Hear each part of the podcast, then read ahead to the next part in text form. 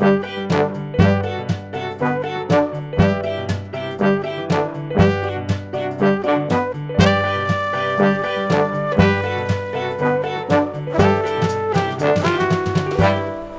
ดีครับ ยินดีต้อนรับสู่ A Daily Club คลับแห่งความเข้าใจ ระหว่างผู้สูงวัยและลูกหลานนะครับ วันนี้พบกับผม โยชิกำพลอุรานวิโย รับหน้าที่ในการดูแล episode นี้นะครับ ในช่วงวิกฤตโควิด -19 นี้ทำให้หลายคนเนี่ยต้อง work from home นะครับ หลายคนปกติเนี่ยใช้ชีวิตเดินทางไปทำงานในช่วงเช้าแล้วก็กลับมาที่บ้านในตอนค่ำนะครับ ก็อาจจะไม่ค่อยมีปฏิสัมพันธ์กับผู้สูงวัยที่ได้อยู่ในบ้านเท่าไหร่ แต่ตอนนี้นะครับ ตอนนี้บ้านที่เคยเงียบเหงาตอนนี้ก็กลับมาคึกคัก เพราะว่าทุกคนกลับมารวมตัวกัน ผู้สูงวัยเนี่ย ก็ต้องการคนดูแลนะครับ พอมีคนอยู่ใกล้ๆเนี่ย แกก็อยากจะให้ลูกหลานช่วยนั่นช่วยนี่นะครับ ในหนึ่งแกก็เหมือนถือโอกาสที่ลูกหลานอยู่บ้านเนี่ย ได้ใช้เวลาร่วมกันมากขึ้นนะครับ ในส่วนตัวของลูกหลานเองก็ต้องทำทั้งงานบ้านทำทั้งงานประจำด้วย แล้วก็ต้องดูแลผู้สูงอายุไปด้วยนะครับ แล้วเราจะจัดระเบียบใหม่ในชีวิตนี้ยังไงดีนะครับ วันนี้ผมมีบทความจากนิตยสาร Harvard Business Review นะครับ ชื่อว่า Balancing Work and Elder Care Through the Coronavirus Crisis นะครับ เขาเล่าเรื่องของเอมมี่ เขาบอกว่าเอมมี่เนี่ยทำงานที่บ้าน พร้อมกับต้องดูแลคุณแม่วัย 74 ปี ซึ่งป่วยเป็นอัลไซเมอร์ เอมมี่นะครับ มีบ้านและทำงานอยู่ที่รัฐโอเรกอนนะครับ ส่วนสามีของเธอนั้นทำงานอยู่ที่นิวยอร์ก ฉะนั้นก็คือมีเธอคนเดียวที่ต้องดูแลคุณแม่นะครับ เพราะนั้นก่อนวิกฤตโควิด -19 เนี่ยชีวิตเอมมี่นี่ก็ค่อนข้างซับซ้อนนะครับ เพราะว่าจะต้องดูแลแม่ที่ป่วยด้วย แล้วก็ต้องออกไปทำงานด้วย เธอจึงต้องจ้างผู้ดูแลมาสองคน ผลัดกันดูแลคุณแม่ของเธอนะครับ ช่วงที่เธอออกไปทำงาน เมื่อกลับมาบ้าน สิ่งที่เธอทำก็คือต้องกระโดดขึ้นมาทำกับข้าวนะครับ เลือกชุดให้คุณแม่ ช่วยกดรีโมทดูโปรแกรมทีวีให้คุณแม่นะครับ แล้วก็พูดคุยกับคุณแม่ แต่พอเกิดโควิดโคโรนาไวรัสนี้ขึ้นมานะครับ มันก็ยิ่งทำให้ชีวิตของเอมมี่เนี่ยมีความซับซ้อน แล้วก็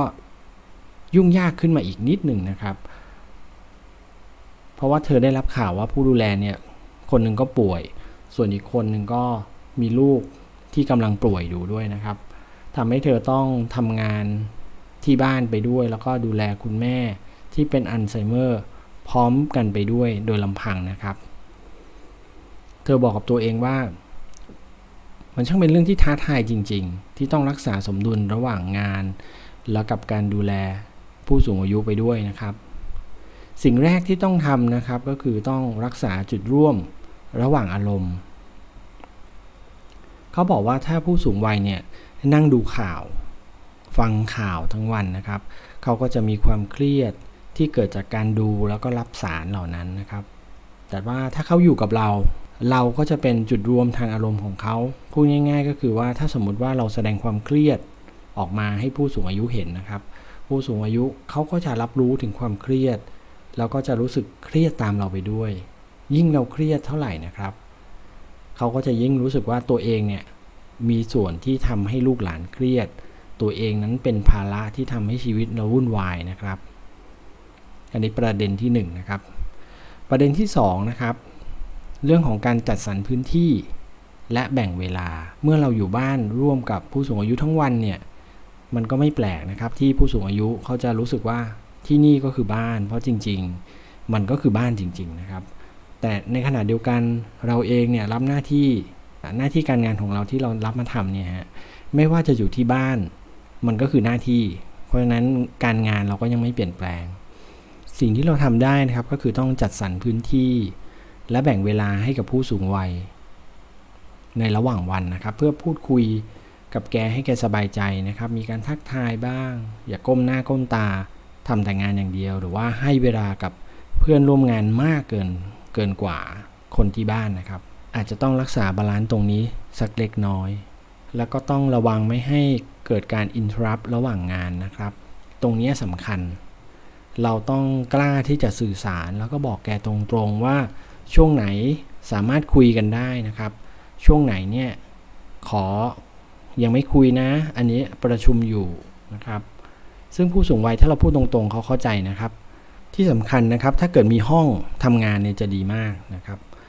ช่วงที่มีงานสำคัญสำคัญที่ไม่ต้องการให้เกิดการ interrupt นะครับ เราก็เข้าไปทำงานในห้องนั้น ถ้าดีกว่านั้นนะครับก็คือในห้องนั้นเป็นประตูกระจกแล้วเราสามารถมองเห็นผู้สูงวัยเนี่ยอยู่ข้างนอกได้ จะได้เหลือบมองเป็นระยะระยะว่าแกมีสิ่งใดผิดปกติหรือไม่นะครับ อย่างกรณีของเอมมี่นะครับ ในช่วงที่เธอทำงานนอกบ้านนั้น เธอก็ได้ติดกล้อง ตามห้องต่างๆในบ้านนะครับ เพราะเนื่องจากคุณแม่เป็นอัลไซเมอร์เธอต้องระมัดระวังเป็นพิเศษ เพราะว่าเผื่อบางทีคุณแม่ออกจากห้อง ออกไปนอกบ้าน ออกไปกลางถนนแล้วก็หลงทางกลับบ้านไม่ได้ เพราะนั้นเธอต้องมีเครื่องมือพวกนี้ระมัดระวังเอาไว้ แล้วเธอก็มอนิเตอร์ แต่ละกล้องจากมือถือนะครับ สมมติว่าคุณแม่ออกมาจากห้อง เธอจะได้พิมพ์ไปบอก ผู้ดูแลว่า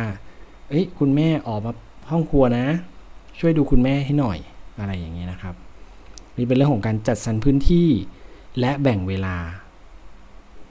โดยมากช่วงเช้าอาจจะเหมาะสำหรับการคุยกับผู้สูงอายุนะครับเอมมี่เขาบอกไว้ พอคุยเสร็จปุ๊บถามไถ่เราก็ค่อยเริ่มทำงาน เหมือนเรามาทำงานจริง ๆ ปกตินะครับ นอกจากเรื่องของการรักษาอารมณ์ร่วมแล้ว การจัดสรรพื้นที่และเวลาแล้ว เรามาดูข้อ 3 กันนะครับ ข้อ 3 ก็คือเรื่องของการสร้าง daily schedule ให้แก่ก็คือมอบหมายงานให้ผู้สูงอายุ ให้เกิดความ success ในแต่ละแต่ละวันนะครับในแต่ละวัน เขาจะได้มีความรู้สึกว่าไม่ว่างเกินไป โดยงานนี้ก็คืองานง่าย ๆ เหมือนเขาช่วยงานเราอีกที อย่างเช่นเรื่องของการรับประทานอาหารให้หมด การเอาจานไปเก็บนะครับ หรือการรับประทานยา โดยที่เราไม่ต้องเตือนอะไรอย่างนี้เป็นต้นนะครับ ในกรณีของเอมมี่นะครับ คุณแม่เนี่ยป่วยเป็นโรคอัลไซเมอร์ แกก็นั่งดูทีวีตลอดทั้งวันนะครับ ในขณะที่เธอกำลังโทรติดต่องานเนี่ย คุณแม่ก็นั่งอยู่ในห้องนั่งเล่นกับเธอด้วย คุณแม่จึงต้องหลีเสียงทีวี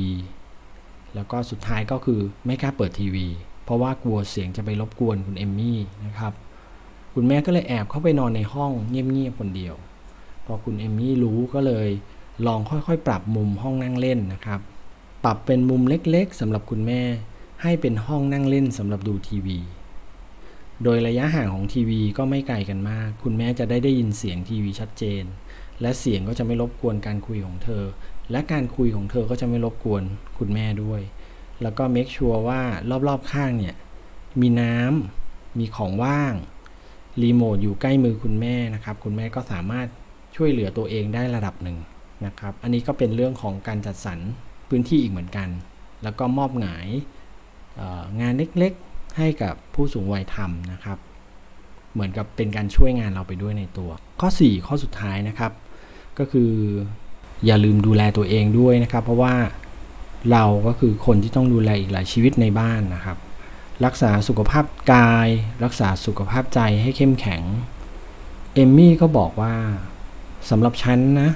เป้าหมาย ก็คือให้ผ่านวันนี้ไปให้ได้ พรุ่งนี้เป็นเรื่องของพรุ่งนี้ค่อยว่ากันอีกที ก็ขอเป็นกำลังใจให้ผู้สูงวัยนะครับ แล้วก็ลูกหลานด้วย ก็ฝ่าฟันวิกฤตโควิดนี้ร่วมกันนะครับ ขอบคุณที่ติดตาม แล้วพบกับ a d e l y Club ใน episode ต่อไปนะครับ สวัสดีครับ